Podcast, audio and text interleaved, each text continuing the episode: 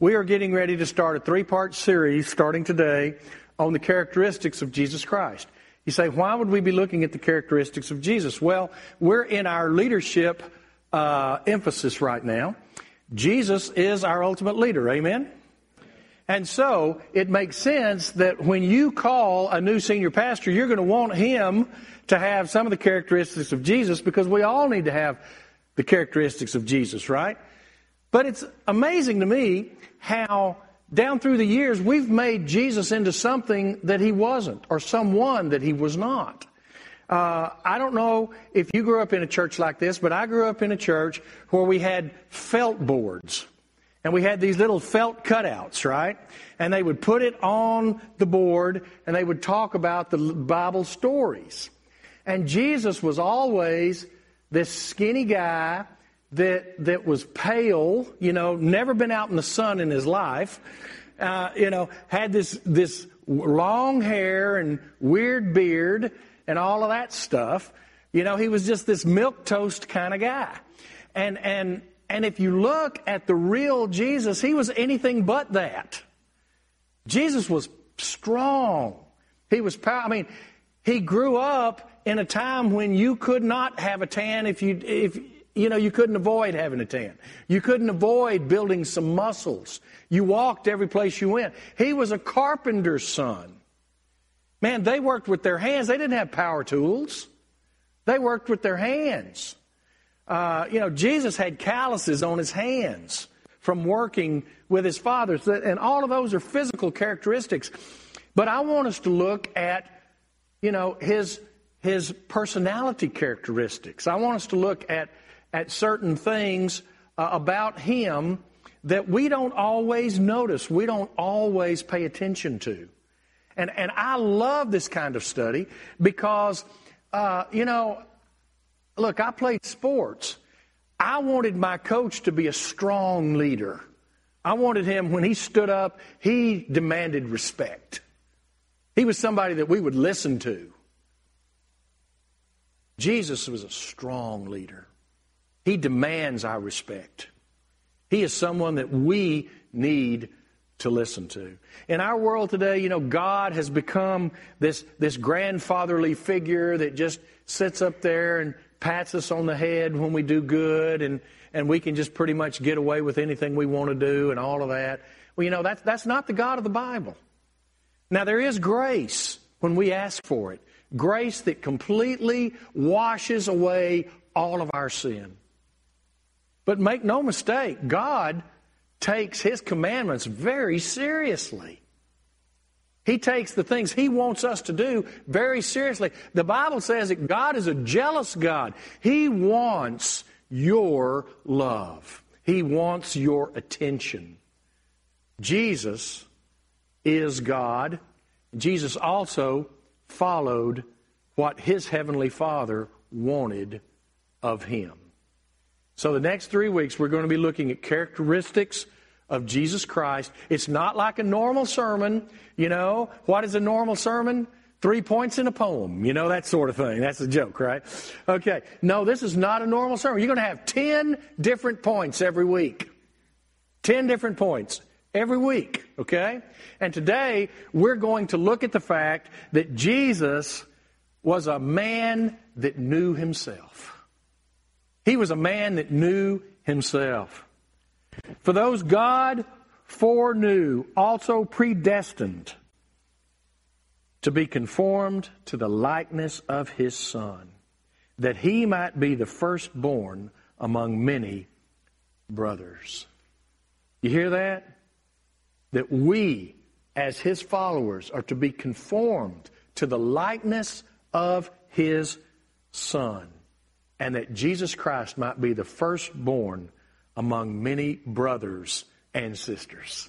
Okay? So let's look very quickly this morning at the 10 characteristics that show us that Jesus, our Savior, our example, was a man that knew who he was. When I was a chaplain at Baylor Medical Center, we walked in, and one of the very first uh, days of our year long internship that I did, a year long internship in, in pastoral care and counseling. They said, fellas, at the end of this year, there's two things you need to know. There's two things you need to know. You may know it now, but you'll definitely need to know it by the end of the year. You need to know who you are and who your people are. And I thought, I know who I am. You know, I'm Dow Loftus. And I know who my people are. They have the same last name as I do, you know? Pretty simple, right? But when we got into it, I realized that they were going a whole lot deeper than that. Who are you? What really makes you tick? What really is important to you? What do you really care about? And who are your people? Who are the people that you can really depend on? You can really trust. You know that they're there for you, and you will be there for them. That's part of what we're talking about here today. Jesus was a man who knew who he was. He knows who he is. Number one, Jesus said, I am. You ever thought about that? Jesus said, I am. Jesus knew exactly who he was. Jesus knew he was the Son of God. Jesus knew he was the Savior of the world. Jesus knew that salvation for all mankind rests on his shoulders. Jesus understood that. Jesus didn't try to shy away from that. He didn't try to downplay that. He knew. He knew that all of salvation for all of mankind rested on his shoulders. I was talking with my, my, my son, and uh, my son and his girlfriend are here today. We were talking, and we came over about, you know, C.S. Lewis's famous line where people would say, oh, Jesus is a good guy, but he's not the Son of God. Good guy, but he's not the Son of God. And what did Lewis say? Lewis said, No, you can't have it that way. Because this man stood up and told the whole world he was the Savior of the world.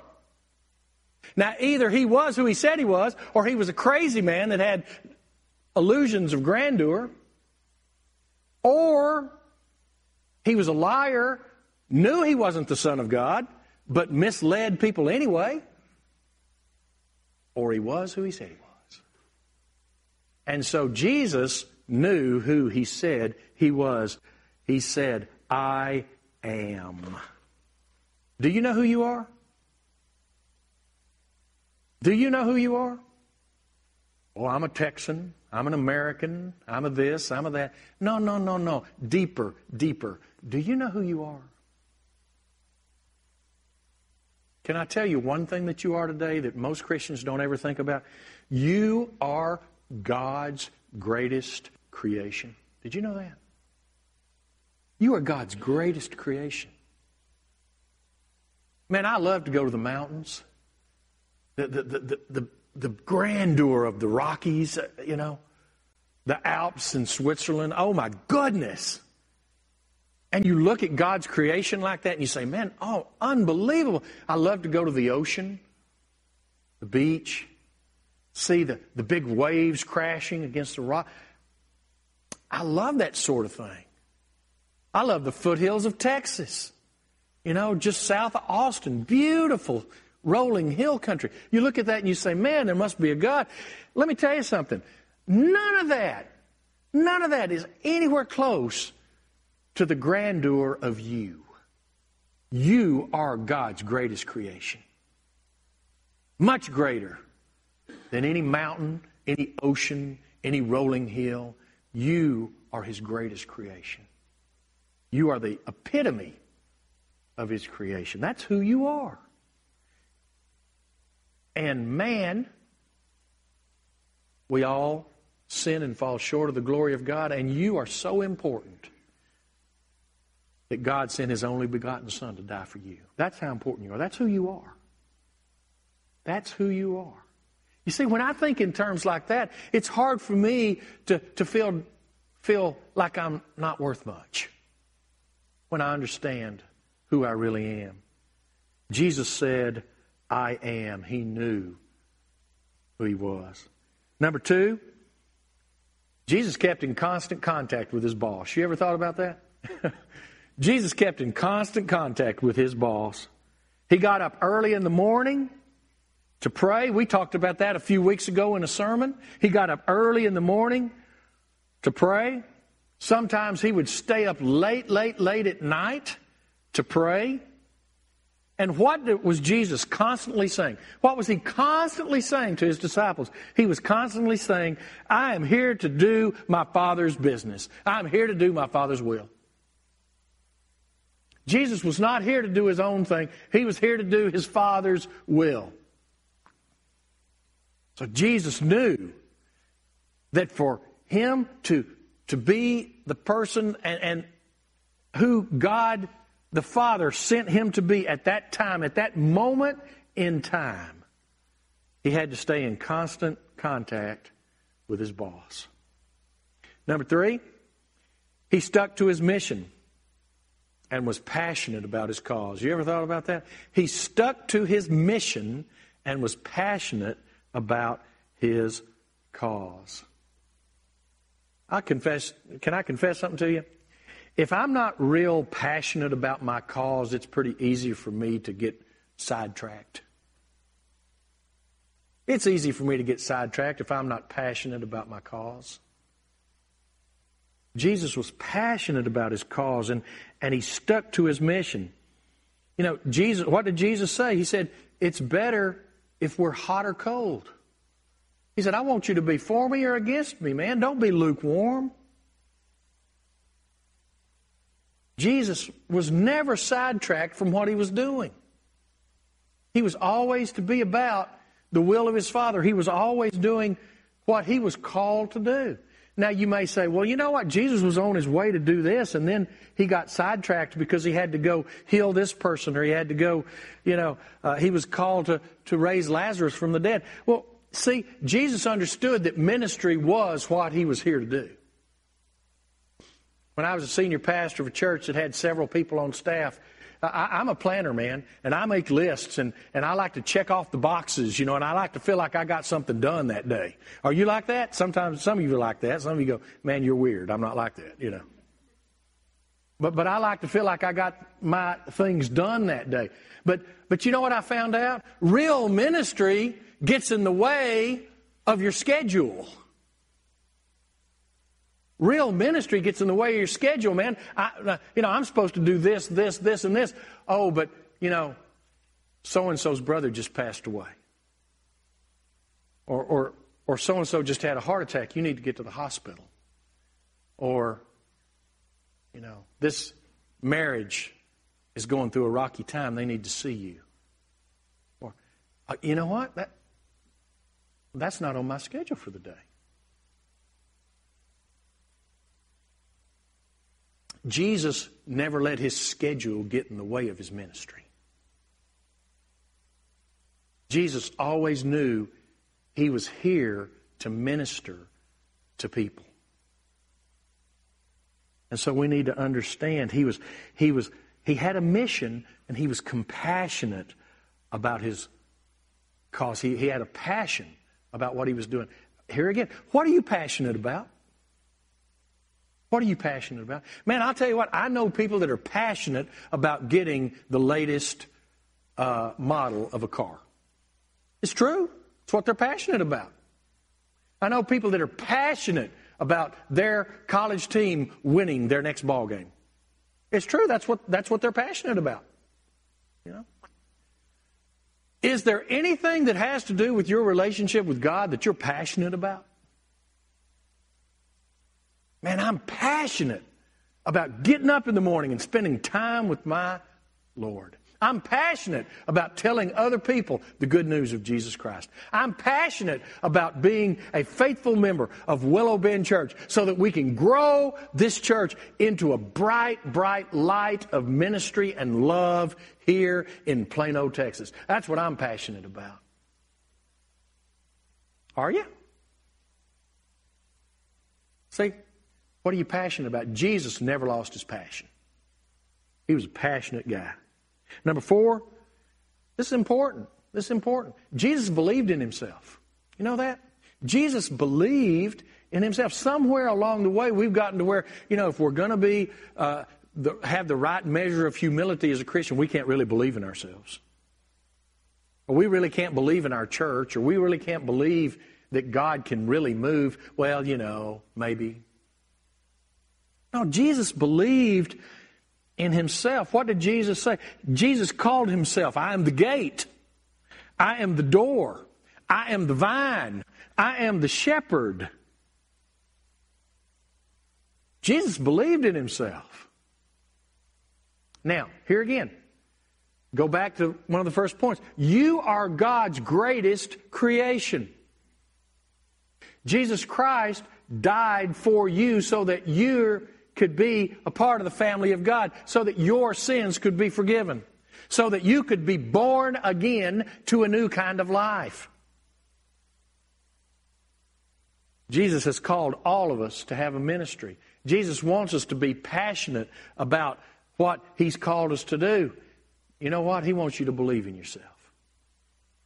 Not because of who you are as a human being, but because you are God's greatest creation and the Holy Spirit indwells your life if you've been born again. What is there not to believe in? He wants you to believe in yourself. We should believe in ourselves because, as the old preacher said, God don't make no junk. But how many of us get up in the morning and we're weighted down by our cares, or weighted down by our failures, we're weighted down by our disappointments in life, and, and quite honestly, we don't believe, we're having a hard time believing in God. We certainly don't believe in ourselves. God wants you to believe in yourself. He believed in you enough to send His Son to die for you.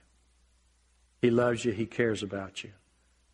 Believe in yourself. And see, when you take that a step further, you believe in your group, you believe in your church.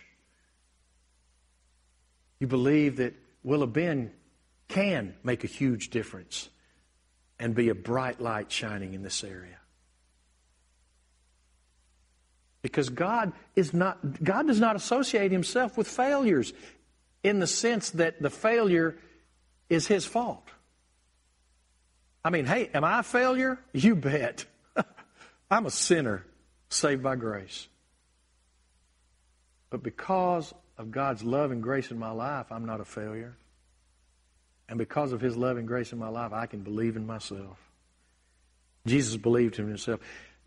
Number five, Jesus had some internal anchors. You ever thought about this? Internal anchors. Sometimes, if, if you know, uh, have you heard the old story? If you don't believe in something, you'll fall for anything. If you don't believe in something, you'll fall for anything. Well, well, Jesus had internal anchors. Jesus said, Why do you seek after people's approval? Do not seek after people's approval, but seek after God's approval. Our world is a great example of how, man, man's approval shifts, doesn't it? If you did something 40 years ago, that would be approved. Today, it might be scorned. You do something, you know, 10 years ago, it might be scorned. Now it's approved. How in the world can we ever find a, a, a bedrock to stand on if we're always looking to the approval of man. No. Seek the approval of God and you stand on solid ground. And it doesn't make any difference how hard the winds blow or how hard the storm hits. Man, you're latched to something that is eternal, something that's strong and eternal. Jesus had internal anchors. God's will was Jesus' only compass. You ever thought about that? God's will was Jesus' only compass. Number six, I think this is really important. Jesus did the difficult things. Jesus did the difficult things. I know some really fine people they are wonderful, wonderful people, and I love spending time with them, and I love being around them. But let me tell you something when the tough times hit, they are not good to be around. Why? Because they do real good until the difficult times come. And when the difficult times come, they fall apart.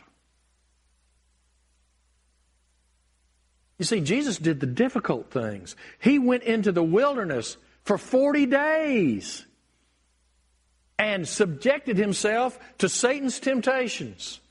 Temptations about food, temptations about power, temptations about wealth. Jesus submitted himself to those temptations. He put himself in that situation. He did the difficult things. Jesus had had his public ministry going on three years. He knew that there were people out to get him. He knew that the Jews in Jerusalem were very, very, very unhappy with him. Jesus could have said, You know what? I'm going to stay out here in Galilee. Or I'm going to move around to where it's hard for those dudes to find me. So I can keep teaching God's Word. Well, that makes sense to me. Doesn't it to you? But you see, Jesus knew what his mission was, and he knew that part of his mission was not to hide away from the religious authorities. He knew that part of his mission was to go into the teeth of the beast, that he had to go to Jerusalem. And he knew what was going to happen when he got to Jerusalem. He knew that he was going to be arrested. He knew that he was going to be flogged. He knew that he was going to be scorned. He knew that he was going to go through a mock trial that didn't, didn't follow any of the Jewish laws. And he knew that he was going to be hung on a cross to die. But he didn't step back. He did the difficult things. Jesus did what he was called to do. Number seven, Jesus said, Thank you. Jesus was not above saying thank you. Before he commanded Lazarus to rise, what did he do? He thanked God for always hearing him. He thanked his heavenly Father. Father, thank you for always hearing me. Thank you for ahead of time. He wasn't above saying thank you. Number eight, Jesus owned it. You ever thought about that? Jesus owned it. Jesus knew the world belonged to him. He knew that he had a great responsibility, and he owned it. I had a youth minister at my former church. He was a really nice guy, good looking guy, a good personality. People liked him. The old ladies loved him, you know. He was a hugger, come up and hug them, you know, and they just loved him to death. Only problem was he was our youth minister. And he wasn't a good youth minister. And one of the reasons why he wasn't a good youth minister was that he didn't own it. He didn't take responsibility for it. He didn't take responsibility for his ministry. And, and, and we would sit in staff meeting, and, and time after time after time, we would say, okay, you need to do X, Y, and Z. And you know what? If you told him what to do, he was great at doing it. Man, he did it. He was great at following directions. He was great at doing what we asked him to do. The only problem was that, that he was the minister to our youth. That was his responsibility. He should have taken ownership of it. And, and quite honestly, we were paying him way too much just to be somebody that only did what we told him to do. He needed to take ownership of that ministry. He needed to have initiative. Go before the Lord and say, God, where are we headed next? What do you want to do with the youth group? What, do you want to do with the young people in our church? And even though he was a good looking fella, and even though he was, he was very, boy, people loved him, and the old people loved him, and, and all of, even though all of that, you know what? We had to, we had to let him go. Why? Because he didn't take ownership of the ministry that God had given him.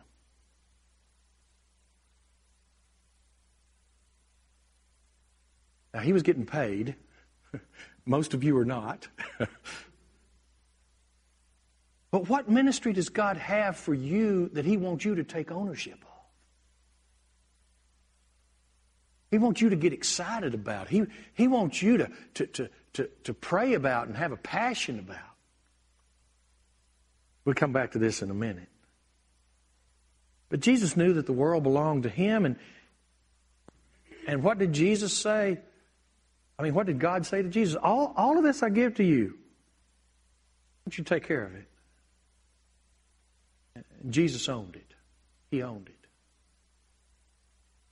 Number nine, Jesus was willing to look foolish. You ever thought about that? He was willing to look foolish. Can I tell you something? You can't explain everything all the time. You just can't do it. You just can't do it. And, and, and when Willow Bend starts growing and more people start coming here and you have more people that are wondering what's going on and more eyes that are watching what's going on, you can't always explain everything that's going on. You just can't do it. And Jesus understood that and he was willing to look foolish. God can't use people who are always worried about what other people think about them. Just can't do it. You can't do it. You know, people thought Noah was a deluded engineer. Oh my goodness, look at this boat that he's building. Crazy man. Crazy man. Moses, they thought he was a magician, you know, bringing water and blood out, out of a rock. Isaiah, he ran around naked for three years. Look, I'm not, I'm not advocating that, okay? But, but he was God's servant. He was God's prophet. People didn't understand him. I don't know if I would have. But Isaiah didn't care. Elisha, he had to go around begging for food. He had to go around begging for food. And let me tell you, what was Jesus? Jesus, what was Jesus' greatest sin when it came to the authorities? He was a blasphemer. He was a blasphemer. And when did, throughout the three years of Jesus' ministry, when did he explain that? Not until the very end. He didn't worry about people misunderstanding. He knew what he was to be about. And not until the very end did he say, Yeah, I'm the Son of God. Yeah, that's right. Yes, I am the Messiah. Yes, I am the Christ. He said that to his disciples earlier, but he didn't say that to the authorities until the very end. But he didn't worry about what they said about him. He didn't worry about it. And we can't always worry about what people say about us either. And number 10, he sacrificed himself. You have to have. Uh, you know, you, you have to have hold of, of who you are to be able to give yourself away. Jesus knew who he was, and he was willing to give himself away. If you're going to be in real ministry, guys, you're going to have to give yourself away on a regular basis. Instead of doing this, this thing that I would probably rather do, I'm going to do this because this is what God wants me to do. Sacrifice your own wants, your own desires, to put yourself under the lordship of God's will for your life. Now, now you look at all this and you say, "Wow, I, what does all this? I, I know you're preaching to us, but what does this have to do with leadership?" Let's go back a minute and look at these things very quickly, because it's very, very important that your pastor, your next pastor, has some of these characteristics. Look here. Your next pastor needs to know who he is. He needs to know who he is. You see, if he knows who he is, he's not going to be swayed back and forth by people pulling him in different directions. And can I tell you something? I don't care if your church runs 50 or 5,000, there are people that are going to pull you in different directions. And he needs to know who he is. And he needs to know what he's here to do. Jesus kept in constant contact with his boss. I want to tell you something. Your next pastor needs to stay in constant contact with the Father. He needs to be in constant contact with God. Because if he's not, guess what? He's going to start doing his own thing instead of God's thing. And as much as you may like him, you want him to do God's thing, not his own thing. Amen? Yeah, that's right. He needs to stay in constant contact with the Father. He needs to, to, to, to have a mission and, and be passionate about his cause. I, I want to tell you, guys, you, when you call your next pastor, he needs to be passionate about being a pastor of a local church, and he needs to be passionate about Willow Bend Church. He needs to love you guys. He doesn't need to be a guy that's looking to, okay, I'll get some experience here and then I'll go someplace else. He needs to be passionate about what can happen right here in this place. He needs to be passionate about the mission and the cause right here. He needs to believe in himself. He needs to know who he is. You know, believing in yourself is knowing who you are, but it's also knowing who you're not. you know, some pastors don't believe they're near enough, and some pastors believe they're way more than they ought to be. You know? And so he needs to know who he is. Yes, he's a leader. Yes, he's a prophet. Yes, he's a witness. Yes, all of those things. No, he's not the supreme ruler of all the universe. No, he's not God. No, it doesn't mean he doesn't have to work with the elders and lead the congregation. When I was a full time pastor, I used to say, you know, yes, I have a lot of power. I knew I had a lot of power. I'd been at the church for 15 years. The church had had had 90% of the people that that that that were attending that church had joined since I was the pastor. But you know what? Your next pastor needs to be the kind of guy that the more power he has, the more careful he is about how he uses it. Very, very important. Very, very important that he understands who he is. Very important that he has internal anchors. That he has internal anchors that, that as much, listen, don't get me wrong. If, if it doesn't matter, if it didn't matter, you know, if it, if it didn't matter, I, if I thought it didn't matter to God and it would please some of the people in the church, sure, I'd do it. You know, why beat your head against the wall? Why not please people, right? But at the same time, you cannot go about pleasing people if you feel like it's to the detriment of the overall church, and you can't go about pleasing people, certainly if it's against God's will for your congregation. You just can't do it. Can't do it. You know, we live in a world today where a lot of people think, can I tell you what a lot of people think? That God is an American. Did you know that? You know God's an American? Did you know that God would, would you know, up in heaven, we're not going to see any other national flags, but we're going to see the stars and, stars and stripes. It's going to be right up there. You know? That God loves America more than he loves any other country, that God loves Americans more than he loves any other people. You know, all of that stuff. If you didn't know that, you're, you just don't know what's going on, right? I mean, I got in trouble once because I had this old general in my church, and he's a great guy. And don't get me wrong, man, I'm as patriotic as the next guy. And I love patriotic music, and I love being an American. I think I'm blessed to be an American. But he wanted the American flag up on the stage prominently all the time. And boy, you talk about making, a, making somebody mad when I said, we're not going to do that. boy, he didn't like that. He didn't like that at all. But I wanted to say, you know what? There are times for that. And we would have patriotic uh, uh, services sometimes around the 4th of July and things like that. And, and we'd pull it out. But you know what? as much as I am proud of being an American, God is not an American. He's not. And, and this is going to blow you away. God loves those folks over in Syria and those folks in Iraq and those folks in Iran every bit as much as He loves you and me. He does.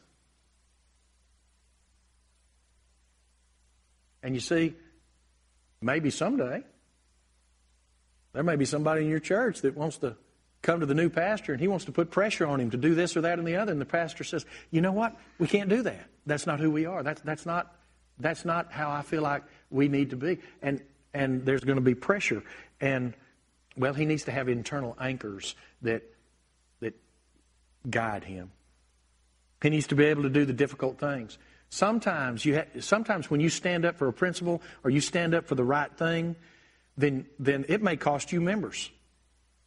People might get upset. People might decide to leave. Now, please don't get me wrong. I'm not saying make a stand over something stupid. You know, I have a friend that teaches uh, young preacher boys in seminary, and you know what his first you know what his first rule is? Have I told y'all this? His first rule about being a pastor. Here's his first rule. You ready for it? Don't be stupid. That's his first rule. Don't be stupid. But, but sometimes you have to stand up for things that might cost you. And, and uh, you know, I, I, know there was a big contingent at my very first church years and years ago that said, and there was a lot of people, and we didn't have a lot of people, and, and they were going. They said, you know what? We will join your church if you will start, if you will just submit to the the the, the truth that God's only real version is the King James version of the Bible. Submit to that and start preaching out of that, and we'll all join. Man, our budget would have taken a, a I mean, it would have jumped by 40%. I couldn't do that. I have nothing against the King James Version of the Bible, but it's certainly not God's only version. You see what I'm trying to say? But make no mistake, there were deacons in that church that said, Look, man, I know it's not right, but think of all we could do with that kind of money and those people coming. Why don't you just compromise just a little bit? And, and, and your next pastor needs to have internal anchors and he needs to be able to do the difficult things even when it's not easy to do it. Even when it's not easy to do it. He needs to be able to say thank you. He doesn't have such an ego that he can't, he can't be appreciative of all you're doing. When, when I left my last church, I, I told him, you know, and, and, and the church had grown and prospered and, and life was good and, and, and all that. But I believe this with all of my heart. I said, you know what? I believe a pastor is a lot like uh, the drum major of the Aggie band. You know, I'm an Aggie. Yeah, that's true. And the Aggie band is very impressive. And that drum major sits out there in front and he leads the way. And I told him, I said, but you know what? as a pastor, I've been able to stand out in front, and a lot of people have been focused on me, and I've been able to lead the way and all that stuff. But the bottom line is, I never made one bit of music. It was you guys that made the music. I just got to stand out in front and lead the way. When you call next pastor, he needs to understand that. He needs to understand that, yes, he gets to stand out in front and he gets to lead the way, but never, ever forget that it's the congregation that makes things happen. And without the congregation, you're dead in the water. He's able to say thank you. He, he's able to own it. Guys, I'm telling you something. You don't need to call a guy that cannot own his ministry here. That if something goes terribly wrong, he says, Well, you know, that's not my fault. I mean, that just happened. No.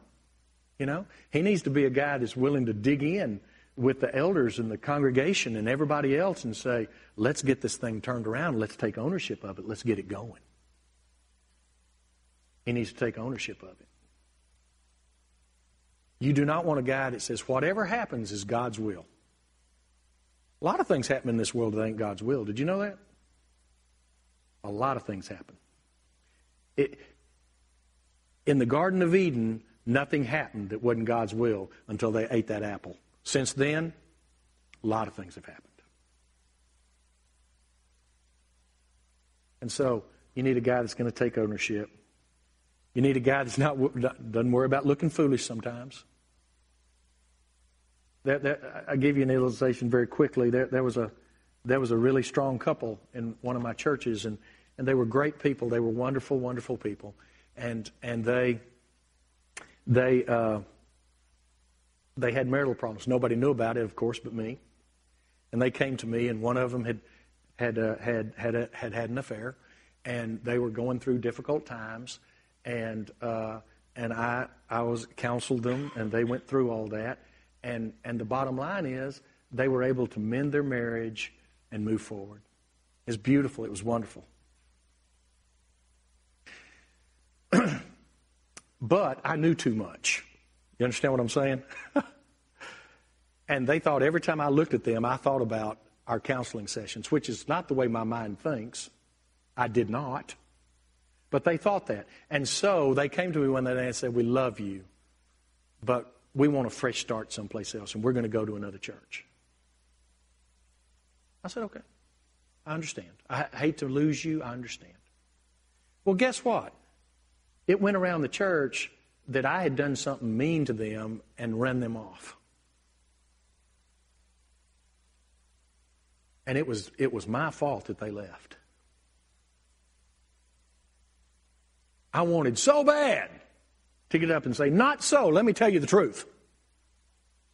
Could I do that? No, I couldn't do that. I had to keep my mouth shut. You know?